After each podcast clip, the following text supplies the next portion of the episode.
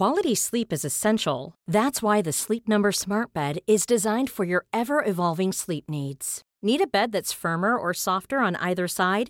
Helps you sleep at a comfortable temperature? Sleep Number Smart Beds let you individualize your comfort so you sleep better together. JD Power ranks Sleep Number number 1 in customer satisfaction with mattresses purchased in-store. And now save 40% on the Sleep Number limited edition Smart Bed for a limited time.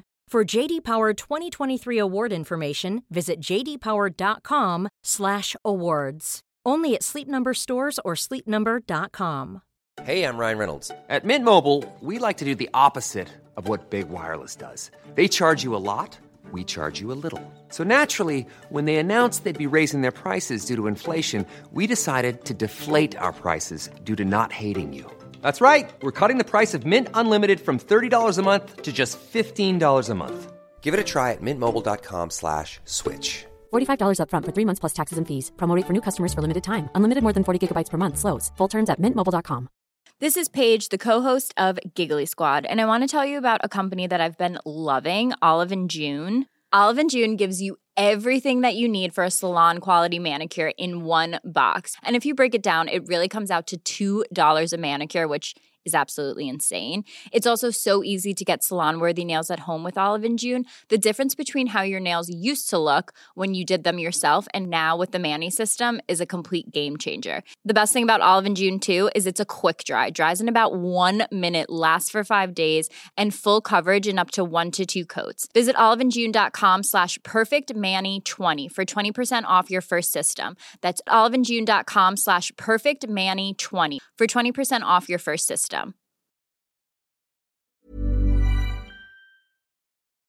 The following podcast contains subject matter that may not be suitable for all listeners. State recognized presence of the jury. We do, Your Honor. And does the defense. Yes, sir, we do. On July 5th, 2011, the nation was riveted by media coverage coming out of Orlando, Florida, where a packed courtroom was anxiously awaiting the verdict in the Casey Anthony trial. Good afternoon, ladies and gentlemen of the jury. Have you reached a verdict? Will the defendant rise along with counsel? Madam Clerk, you may publish the verdicts. Anthony was charged with first degree murder in the gruesome death of her two year old daughter, Kaylee. In the Circuit Court for the Ninth Judicial Circuit in and for Orange County, Florida. State of Florida versus Casey Marie Anthony. As to the charge of first degree murder, verdict as to count one. We, the jury, find the defendant not guilty, so say we all, dated at Orlando, Orange County, Florida, on this fifth day of July. Immediately after the not guilty judgment was read, Orange County prosecutors sat stunned. The verdict sparked outrage and condemnation across the country. To this day, the Casey Anthony trial is one of the most talked about murder trials and media spectacles in the past two decades, mostly because of its controversial verdict. But what few people know is that just two weeks later, in that same exact courtroom, the district attorney's office was slated to try another high stakes case, one with a conclusion that still sparks controversy a decade later. On the face of it, it looked like a case about a husband and a wife, a multi million dollar fortune, and a mysterious act of violence. Here's how prosecutor Robin Wilkinson presented the case to the jury in her opening statement. Ladies and gentlemen of the jury, in every marriage, there is the face to the public, and there's what goes on behind closed doors. There are problems in every marriage. Some are bigger than others. This case is about Diane Ward and James Robert Ward, the defendant who goes by Bob. You'll hear that Diane and Bob Ward lived in 2009 somewhat of a privileged life. They lived on Isleworth Country Club Drive. They had two children Mallory Ward, who's in college, George Washington, in Washington, D.C., and Sarah Ward, who was at the University of South Carolina. Wilkinson goes on to paint a narrative colored by the financial crisis the Ward family was facing and how this crisis led to an alleged murder on the evening of September 21st, 2009. You'll hear going into the summer of 2009, Bob Ward's company's Land Resources along with a conglomerate of other different companies, had been involved in a bankruptcy. And you'll hear by 7:50 in the evening though, Diane Ward laid on the floor of her master bedroom in her own blood, shot dead on. But when we take a closer look, there is a lot more to this case than what appears at first glance. There are several aspects which raise multiple questions, not just about the mystery of what actually happened that night, but questions about our justice system. How true is the presumption of innocence? And how can the media shape a high profile case? Prosecutor Robin Wilkinson continued. Ladies and gentlemen, this case is about the fact that it was Bob Ward that shot her almost dead between the eyes because a 911 call came in. Yeah, what's the emergency? I just shot my wife. I believe that they argued, and he picked up a gun and he shot her. Not a single person that knows my family thinks that he did this. He was a very smart person, but the other side was the nasty side. This is not a murder. This is the opposite of a murder scene. If this was some tragic accident, wouldn't he have tried to look for a pulse? There is not physical evidence, and you have a trail of people who didn't do their goddamn job.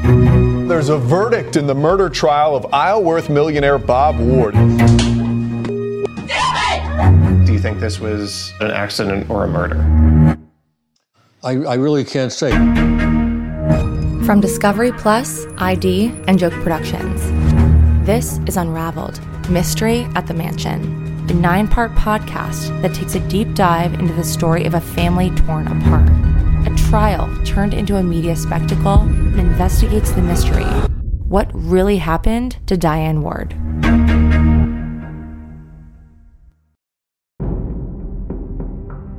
Shortly before 8 p.m., on the night of Monday, September 21st, 2009, 61 year old Bob Ward was on the phone with 911.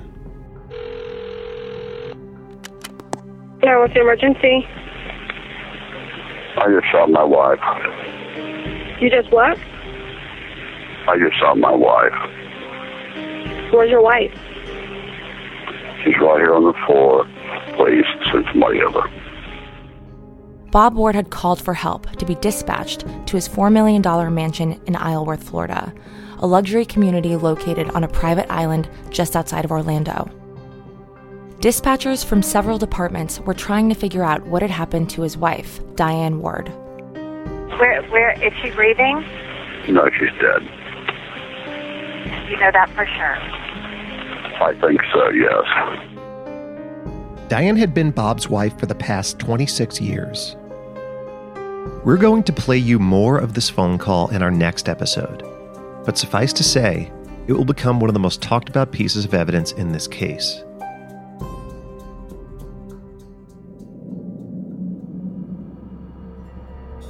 Shortly after arriving on scene, sheriff's deputies find the body of 55 year old Diane upstairs on the floor of their master bedroom. Outside the residence, deputies put Bob Ward in handcuffs and take him back to the station for questioning.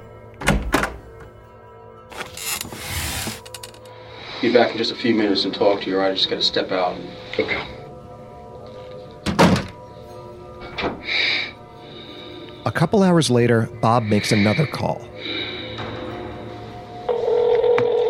This time, it's to his brother in law, Glenn Sari, who's married to Diane's younger sister, Paula. Paula still remembers that call like it was yesterday. Well, it was like right around midnight. And my husband and I were in the bedroom. I was going to bed. And the phone rang. Hello? Glenn, it's Bob. Listen, I'm in a room right now in Orange County, and I'm speaking to Brian Cross, nice gentleman. He's a detective with the Orange County Sheriff's, Sheriff's Office. Uh, Diane's dead. Oh, no. And I hear my husband say, oh no. It was a very tragic accident. Um, and other than that, all I wish I could do was go fucking shoot myself in the goddamn head and go on. But right now, I have two kids that we have to somehow keep sane. Yeah. I don't really know exactly how to handle them right now. How did it happen? Well, that's another story. But right now, their mother's dead. My husband says, I, I don't even know how to tell you this.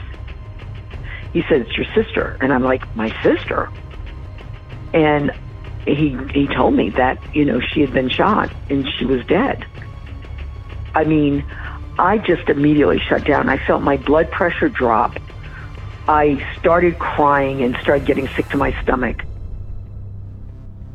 And it it was just I I can't even I I can't even tell you. There there's there would be nothing to prepare me for this because this was never supposed to happen. It happens to other people. You know, it would never be my sister. And then I just fast forward. I p- start playing everything out in my head. What am I going to do to tell the girls? Hours later, Diane and Bob's oldest daughter, Mallory, is jolted awake by her phone. Five minutes before her 7 a.m. alarm was set to go off. It's my aunt. And I'm like, that's weird. Like, my aunt, like, never called me. She's like, I need you to go to, to pack a bag. You need to um, get on a plane and fly down here. And I'm like, what's what's going on? And she's like, there's there's been an accident. They don't really know anything, like, but that there had been an accident and um, something had maybe happened with my mom. And I like got my face in my hands and I was basically just like praying, saying like I'll I'll do anything, like whatever I can do to be better. Like I, I'll do it, just make sure that you know she's okay. Please let her be okay. Like I just I need her to be okay. Like I, I didn't cry, but I was like I have to call Sarah. Mallory called me right before seven in the morning. She said, Auntie's about to call you. You need to answer the phone. I just kept trying to think, is there a way I can put it off? Like make her think, tell her it was an accident and I don't know anything else, you know, until she could get down here. How do you say something like that to someone on the phone? I mean, it, it was horrible. My aunt calls, and she wouldn't tell me if she was alive or dead. It was terrifying. Where was my dad? Was he taking care of her? Is, has something happened to him? I was so just in shock about everything. I didn't understand what was going on. No way to get answers because my aunt would just hang up the phone. While Paula was struggling with the news of her sister's passing, reporters had found her home phone number and were asking for a comment. Paula felt she had to tell Mallory and Sarah about their mother before they saw it on the news, but actually doing it was another matter. At 10 a.m., Mallory spoke with her aunt for the third time that morning. I asked my aunt, I was like, what's going on? She's like, there was a gun involved. I said, Mallory, I said, I'm really sorry. I said, I said, your mother died.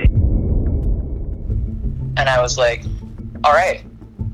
And um, I get off the phone with her. Mallory's mind immediately shifted back to her sister, Sarah. She picked up the phone to call her. I was like, is she dead? And she had to tell me, yes. Sarah hung up the phone. Didn't even say anything to me. Just hung up the phone. I threw my computer across the room because we had been looking at hospitals to see if sh- someone had taken her in. It was just awful. At some point, my coach showed up, and I just remember getting drugged. they gave me Xanax to calm me down. I was a wreck. I remember going like into the bathroom and like sitting on the floor and like trying to throw up because I felt it, all of a sudden I just felt so ill. I was like, my God, I just spoke to her. Like, you know, I, I talked to her four times yesterday. And now I'm like, oh my God, I'm never going to talk to her again. My life totally changed when I got that phone call from my aunt. Me getting that phone call was when, you know, everything that ever happened before that moment suddenly is gone. Suddenly, like, you're now a different person than you were when you went to bed last night. It changed the entire course of my life. It changed. It changed the person I would become. And the bad news kept coming. Not only did he say I shot my wife three times during that 911 phone call, but his story continued to change during the interview with the police. So those inconsistent statements are the toughest challenge for defense. I had this first moment where I was like, "Are you fucking kidding me?" And then I then you sit there and you say, "No, I know my dad. I know this is. I know there's more to what happened."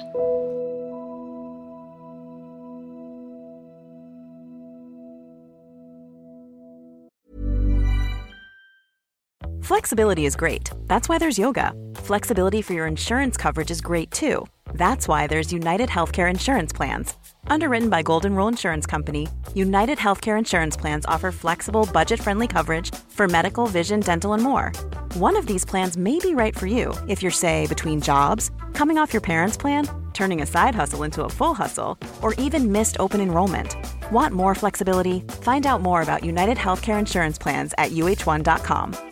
Quality sleep is essential. That's why the Sleep Number Smart Bed is designed for your ever evolving sleep needs. Need a bed that's firmer or softer on either side? Helps you sleep at a comfortable temperature? Sleep Number Smart Beds let you individualize your comfort so you sleep better together. JD Power ranks Sleep Number number 1 in customer satisfaction with mattresses purchased in-store. And now save 40% on the Sleep Number limited edition Smart Bed for a limited time. For JD Power 2023 award information, visit jdpower.com/awards. Only at Sleep Number stores or sleepnumber.com. Hey, it's Janice from Warner Brothers Discovery. I'm very lucky to have a close relationship with my amazing mom, and I'm doubly lucky to be friends with some amazing moms. The thing is, this means that every year, right around this time, I get those panicked phone calls asking for Mother's Day gift recommendations from obviously their partners. So I was excited to learn about Storyworth just in time for Mother's Day 2024. Storyworth is an interactive way to preserve your loved one's stories for years to come. Here's how it works. Each week, Storyworth emails your loved one a thought provoking question like, What do people get wrong about you? or What's the most incredible trip you've ever been on? All your loved one needs to do is respond to that email with a story. Long or short, it doesn't matter. Storyworth will send you a copy of your loved one's response, and after a year, Storyworth compiles the stories and some photographs into a beautiful hardcover book that will last for generations. You can even keep a copy of the book for yourself. The moms in my life are big hearted, hilarious, and they're all super storytellers. So they're going to love Storyworth. I just know it. Give all the moms in your life a unique, heartfelt gift you'll all cherish for years Storyworth. Right now, save $10 on your first purchase when you go to storyworth.com slash unraveled. That's storyworth.com slash unraveled to save $10 on your first purchase. Hey, it's Janice from Warner Brothers Discovery. Spring is officially in bloom here in the Northern Hemisphere, and with a fresh season underway, you might be seeking your own transformation. For some, that means a new approach to weight loss or nutrition. Noom has a unique approach. Noom is tailored to each person's psychology and biology. It's built to meet you where you are because Noom understands that no two people are the same. Noom stands out to me because it offers a holistic approach to well being. From coaching to recipes, Noom's app provides personalized information to help you on your journey. I also think it's great that Noom doesn't restrict what you can eat, and it doesn't shame you for treating yourself, and treat yourself you should. What's more, Noom believes in nourishing rather than restricting. Noom can help you lose weight while still enjoying your favorite foods because this approach is about eating well and treating your body right. Stay focused on what's important to you with Noom's psychology and biology based approach. Sign up for your free trial today at Noom.com. That's N O O M.com. And check out Noom's first ever cookbook, The Noom Kitchen, for 100 healthy and delicious recipes to promote better living. Available to buy now wherever books are sold.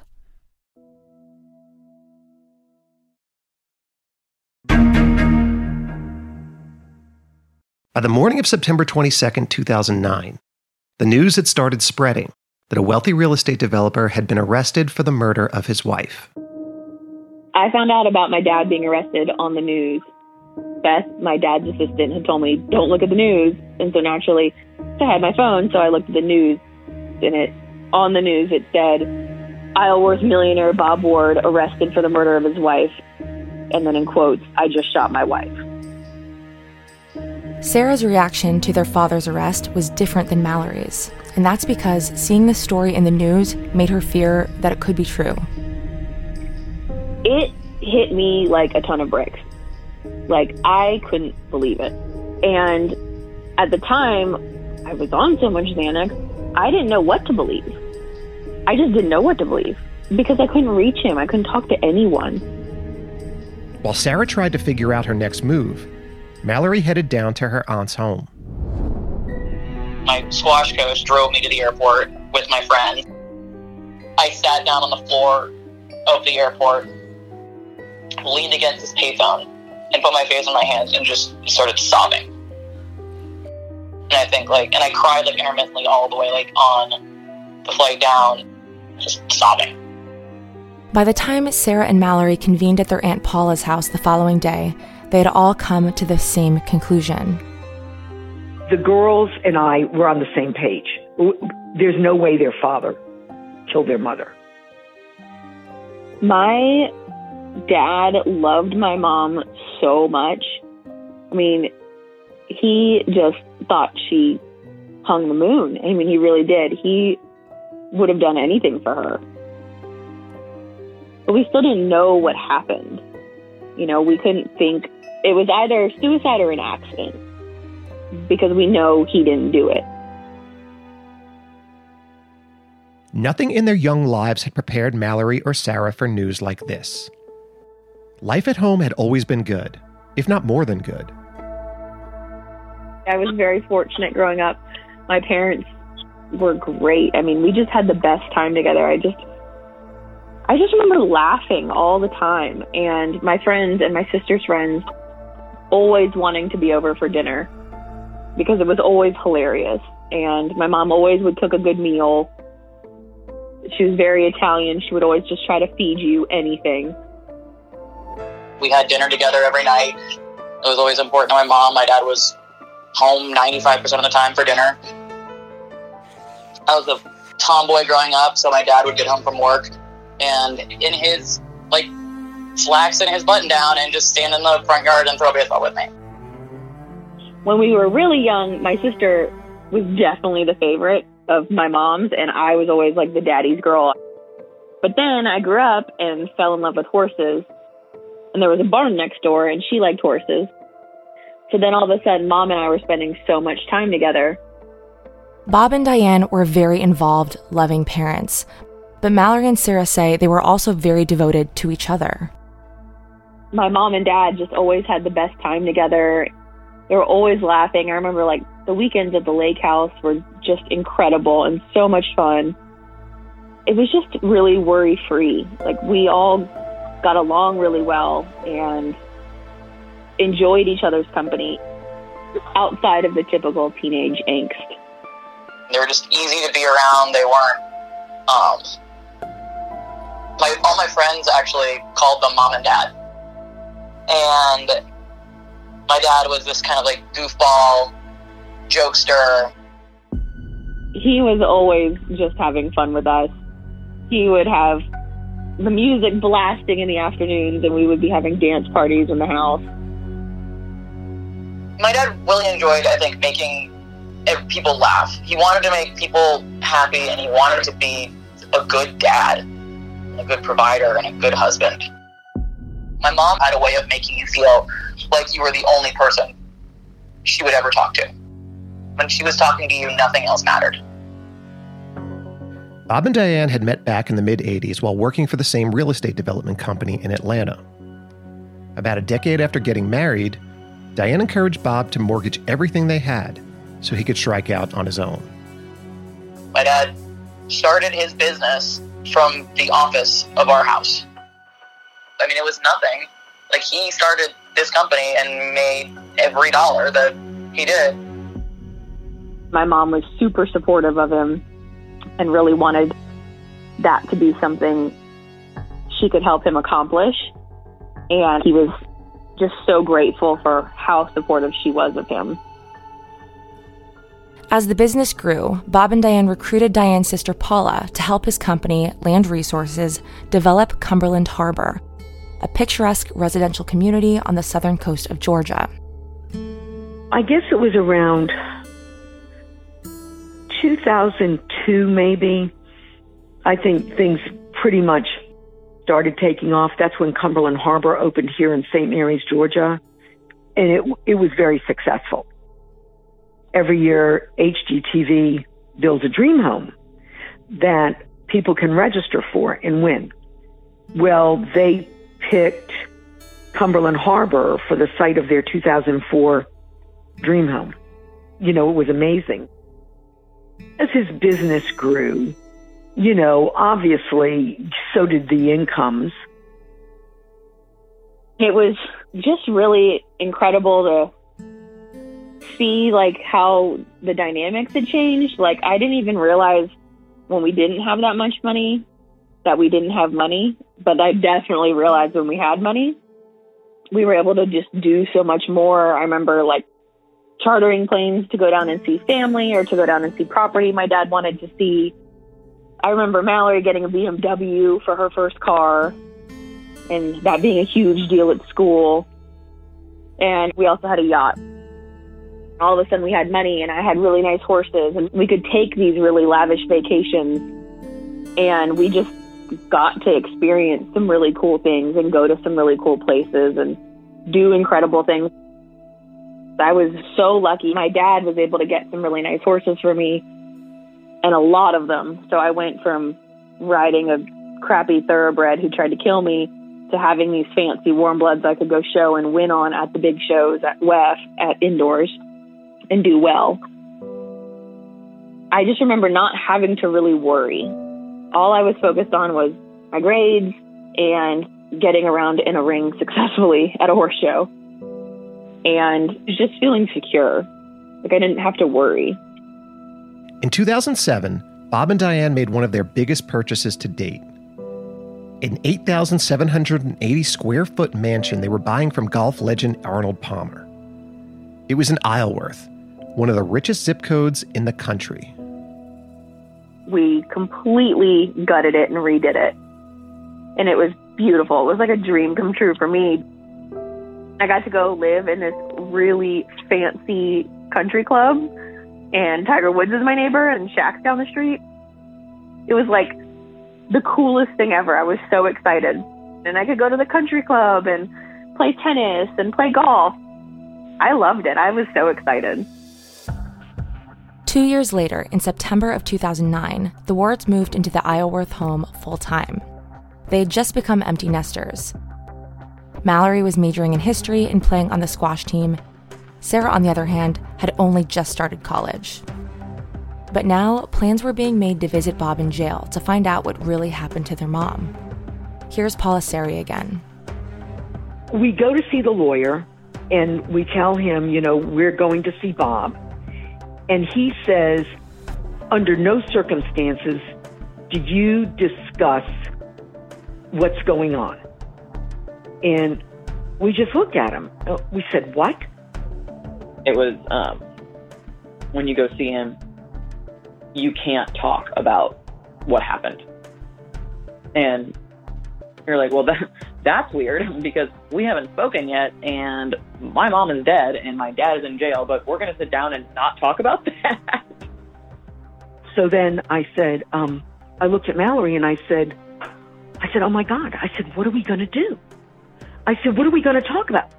So we just kind of make a list of um, things we can talk about and things we can say because we really were like, oh my God, you know, it's their mother, my sister, has just died. We're upset, obviously. We don't want to be in there, you know, crying in front of him or anything. At the last minute, Sarah decided to back out. She couldn't stomach seeing her dad in jail. On Friday, September 25th, Mallory and Paula went to visit Bob. not realizing there was another kind of emotional trauma waiting for them. My aunt and I park, and we get out of the car, and all of a sudden you've got literally it's like there are cameras in your face, reporters. Like I probably had a swarm of like ten people around us, following us in, saying, you know, how do you feel about your dad killing your mom? And you're like, did you just ask someone whose mom just died, how do you feel about your dad killing your mom? We are all still in shock.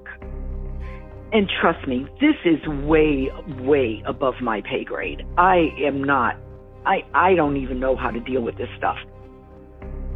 Inside, Paula and Mallory are allowed to communicate with Bob, but he's in a separate building, so they need to talk via a closed circuit video system. It was so surreal because you're like, this is ridiculous. I've got to find something to talk to him about for 45 minutes that's not about the fact that he's sitting in jail and the fact that my mom is sitting on a slab at a medical examiner's office right now. To me, it was just needing him to see that I was there for him, that I wasn't going to sit down and scream and cry and, you know, punch the TV screen and tell him, you know, I hate you, you shot my mom in the face.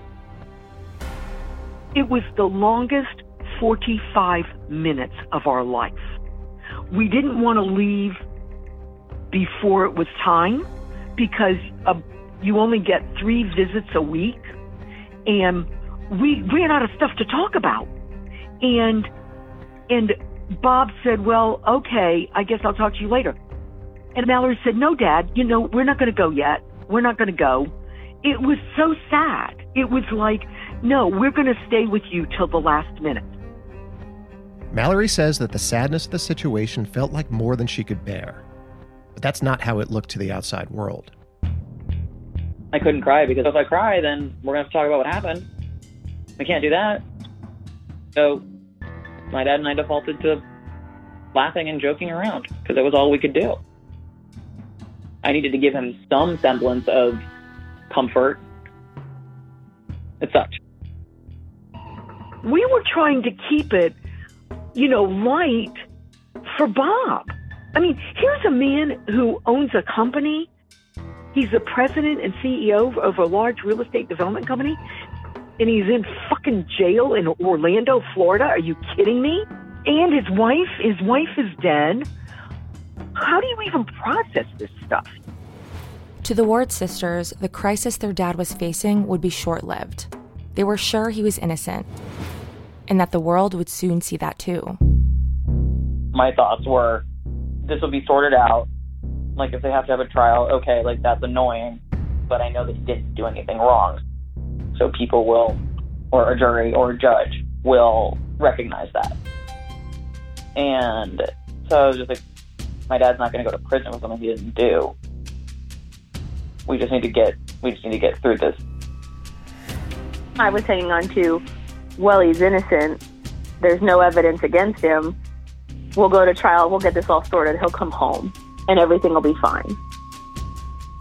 Only minutes after saying goodbye to Bob, the Ward family discovers that getting through this is going to be a lot more difficult than they ever imagined. According to Paula, the police, fearing another high profile embarrassment like what happened with Casey Anthony, immediately made the family's private jail visit very public. We had no idea that they give this stuff to the media. Like, we no sooner leave the jail, walk out the door, and they handed the media. They had the DVDs sitting right there. Here you go, guys. Here's your six o'clock news.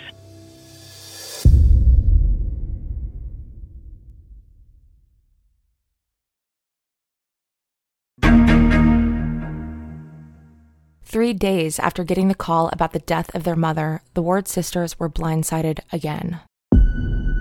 Just hours after Mallory and Paula's visit with Bob, all three of them are headline news. The sheriff's office released copies of the 45 minute visit. All of the big cable news channels and local news stations edited it down into a series of short clips. And they edited out only the most sensational sections. It was a montage of sorts, which highlighted brief moments where it was clear that Bob, Paula, and Mallory were trying to cheer each other up. There are quick fades and dissolves between some of the cuts, so it looks like the broadcasters really put some thought into this montage. Ratings wise, this paid off. The public's morbid curiosity about a rich family seemingly acting strangely while in a crisis was insatiable. It also definitely got the attention of a lot of cable TV personalities and legal experts. And they had a field day with this video. That's just some video that we have. The jury will not see this video, but this right. is Bob Ward in, in jail, in, in, in a courthouse, talking to his daughter and, and, and laughing. This is right after this happened. I mean, it, it's highly bizarre. The behavior. This is Diane's sister and her daughter joking around with him. They're, they're doing a kind of mock strip tease. Uh, he is uh, complaining about the conditions of the jail cell. You know, I just would like to get out of this nasty cell that didn't have any water. I mean, this place hasn't been cleaned. I can't tell you when. It's awful. well, I'll definitely, I'll definitely get on housekeeping for that. It is important that the jury doesn't see this because it would be more prejudicial than probative. Mm-hmm. And yet, it probably shaped the way that the prosecution decided to go forward with the case because his behavior is truly inconsistent with the story he gave. When it came out on the news, I will tell you something. We no one was more shocked than we were. We really and truly were. I've covered a lot of murder cases, and I know that I've obviously never been through this sort of trauma, and I don't. I think most of us haven't. And so it's it's. I'm very delicate when I try to judge people's actions in what would be a moment of, of trauma. That's Drew Petrimoulx.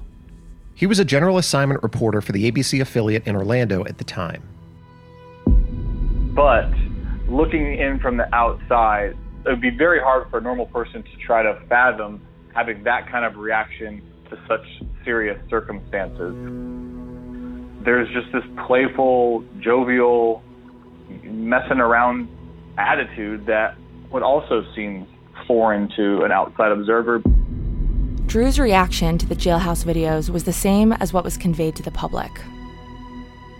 Now, there's a part on there where he's pretending to strip tease. He's commenting about the, you know, the lack of accommodations at this in, in his cell, how there's not the running water and that he doesn't have the luxury that he's used to. His daughter says, you know, this must be a big change for you. And there's just a really kind of playful banter between, um, you know, Mr. Ward and his daughters and his sister-in-law, which seems very strange. There are other parts of it where he seems to be more sensitive to the fact that, you know, his wife was gone, but um, it's the strange parts of this video where he has this playful um, demeanor that really kind of lit a fire in the story and, and made it national news and for a lot of people cast Mr. Ward in a bad light. The videos ended up going viral, and overnight the Wards were villainized on social media. The jailhouse visit really bewildered a lot of people in the public because this is the husband and the daughter whose wife and mother had died in the days before, and he's in jail for allegedly murdering the mothers. It just seems so strange to people. And I would say that really made the public suspicious of them. But according to Paula and Mallory, the public didn't get an accurate view of what went on during that 45 minute visit. Why didn't they show the part of Bob saying, Well, okay, I guess I'll talk to you later, and Mallory just about in tears saying, No, Dad, I, I don't want to go yet. We're not going to go. We're, uh, uh, no, Bob, we're going to stay here. We're going to stay here and talk to you till the last minute. If you want to say taken out of context, the context was me trying to make him feel better that was definitely a clip of what happened. But the context of it was I was trying to make him feel better, not have a creepy relationship with my dad. It was so sad. It, it really was. Mallory did not deserve that. She really didn't. She really and truly didn't. I mean, this is a girl that loves her parents, and her mother's dead, and she just has her dad. And it, it was horrible. It was heartbreaking. It was absolutely heartbreaking. I think many people have had the experience of having something really awful happening and having this weird, you know, reaction to it. They go, "What why did I say that or do that or why did I laugh at that moment?" That's Dr. Gail Saltz, a clinical associate professor of psychiatry. Right after the videos were released, she was asked by a cable news show to comment on their behavior. Unlike other media personalities, she had a more compassionate take about what was going on in the video. It's like ex- extreme nervousness and feeling, you know, dislocated from what is, you know, this doesn't make any sense in your life might cause you to have overwrought emotional reactions that don't fit with the moment to the outsider. The experience was a rude awakening for the Ward sisters. In their minds, authorities saw them not as victims, but instead as the unsympathetic family of a killer. We were stunned realizing that relationship between the Department of Corrections and the media and how there's just no no privacy for victims or anyone. All of a sudden, it's twisted into something that's disgusting, perverted, and not what it is. We were just a very humorous family. And so they laughed for 30 seconds, two, well, two minutes out of 45. Disgusting. But this public humiliation wasn't even close to the worst part of what the sisters were experiencing. It changed everything my whole life because was completely derailed. I had so much in front of me and so many things I wanted to do with my life. I wanted to go to the Olympics. I wanted to be the best hunter rider in the country. And my mom was going to be right by my side. And all of a sudden, all of the hopes, dreams, everything that I had and wanted was just gone. I don't even know if I can finish school. I don't even know if I'll ever see my horses again. Will I ever see my dad again? I didn't know anything. It was difficult because you're like, okay, okay, I I gotta focus on my dad, but all at the same time, I need to figure out a way to start living, knowing that she's not here, knowing that my mom is dead.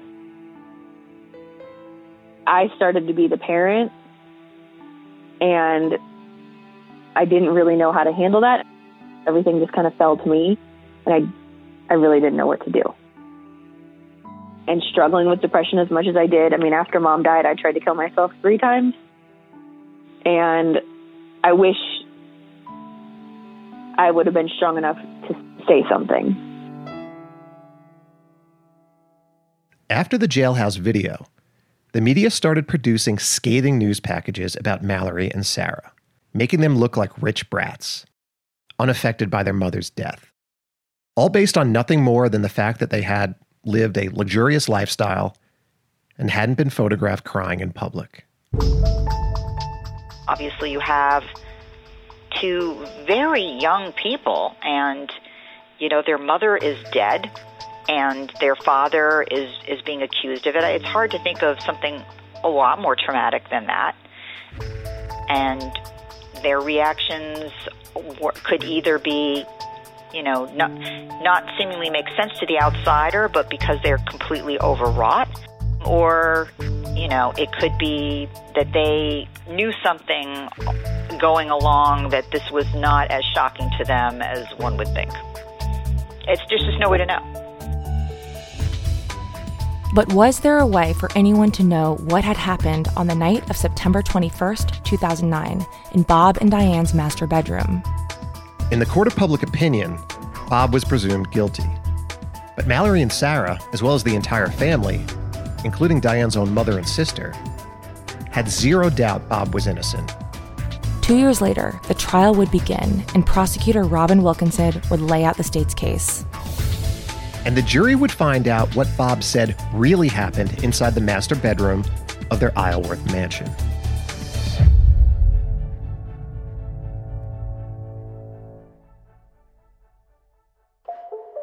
Here are some highlights of what you'll hear this season on Unraveled Mystery at the Mansion. The 911 call, I had never heard anything like it. I was digging in her closet when I found this note. I thought it was a suicide note. Prosecution tried to say, oh, well, you know, they wrote it, but it's her handwriting. When you take that many pills, you're obviously out of your mind. I said, Are you serious? You're pulling out a gun and pointing it at me? The anger was breathtaking. I had never experienced anything like it. Bob has these little drops of blood on his shorts and on his shoes. There's nothing on him to show he's reacted anyway. That's not admissible testimony. That's not science. My initial thought was like, wow, they got to do the trial over again. This came through my website. It says, here's the thing your father's innocent.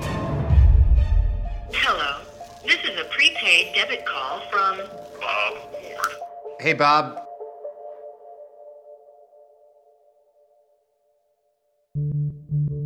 Unraveled is produced by Joke Productions for ID.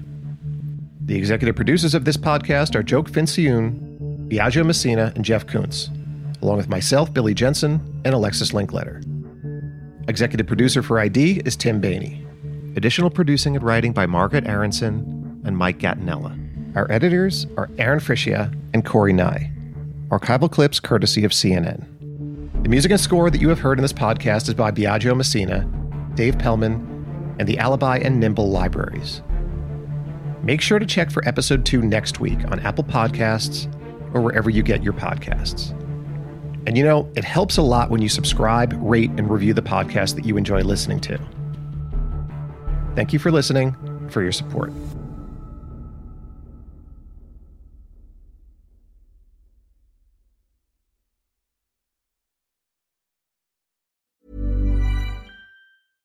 Want flexibility? Take yoga. Want flexibility with your health insurance? Check out United Healthcare Insurance Plans. Underwritten by Golden Rule Insurance Company, they offer flexible, budget friendly medical, dental, and vision coverage that may be right for you. More at uhone.com.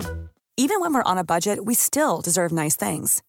Quince is a place to scoop up stunning high end goods for 50 to 80% less than similar brands. They have buttery soft cashmere sweaters starting at $50 luxurious Italian leather bags, and so much more. Plus, Quince only works with factories that use safe, ethical, and responsible manufacturing. Get the high-end goods you'll love without the high price tag with Quince.